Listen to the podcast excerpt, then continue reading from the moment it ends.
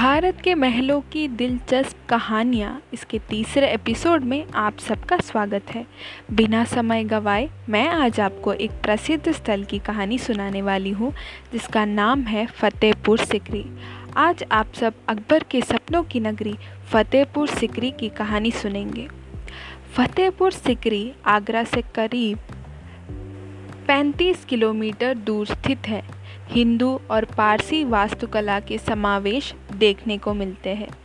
अब आपके मन में यह ख्याल आएगा कि आखिर आगरा में राजधानी होते हुए भी अकबर ने फतेहपुर सीकरी का निर्माण क्यों किया? असल में मुग़ल बादशाह बाबर ने राणा संगा को सीकरी नाम के स्थान पर हराया था और इस जगह पर अपना अधिकार कर लिया। कहते हैं कि एक बार संतान प्राप्त करने की अर्ज़ी लेकर अजमेर में ख्वाजा मोइनुद्दीन चिश्ती की दरगाह अकबर गए। सीकरी जाते वक्त अकबर की मुलाकात सूफ़ी फ़कीर शेख सलीम चिश्ती से हुई। फ़कीर ने कहा, बेटा, तू मेरे रहने का बंदोबस्त कर दे। तेरी मुरीद पूरी हो जाएगी। तब अकबर ने उनके रहने का इंतज़ाम किया और कुछ समय बाद उसकी बेगम जोधाबाई गर्भवती हो गई। अकबर ने उन्हें फ़कीर के पास ही भेज दिया। एक पुत्र का जन्म हुआ। अकबर ने खुश होकर कहा कि, जहाँ मेरे पुत्र ने जन्म लिया, मैं वहाँ एक नगर बनाऊँगा। उसके बाद फ़तेहपुर सीकरी को बनाने की योजना तैयार हुई। फ़तेहपुर सीकरी को अकबर के सपनों का नगर कहा जाता है, क्योंकि इसे बनाने की योजना तैयार करने में ही पंद्रह साल लग गए।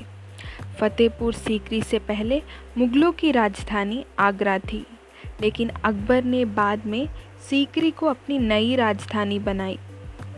1571 से 1585 तक फ़तेहपुर सीकरी उनकी राजधानी रही। पहले इसका नाम फ़तेहबाद था। लेकिन 1573 में अकबर ने यहीं से गुजरात को फतेह करने के लिए कूच किया था। गुजरात पर विजय पाकर लौटते समय उसने सीकरी का नाम फतेहपुर यानी विजयनगरी रख दिया, जिसे आज हम फतेहपुर सिकरी के नाम से जानते हैं। लेकिन इस क्षेत्र में पानी की कमी और कुछ अन्य राजनैतिक कारणों की वजह से अकबर यहाँ लंबे समय तक नहीं रह पाए।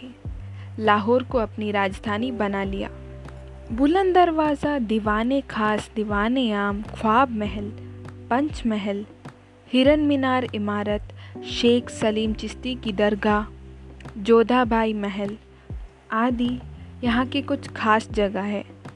तो ये थी अकबर के सपनों की नगरी फ़तेहपुर सिकरी की कहानी, जो फ़तेह की निशानी बने आज भी जगमगा रही है।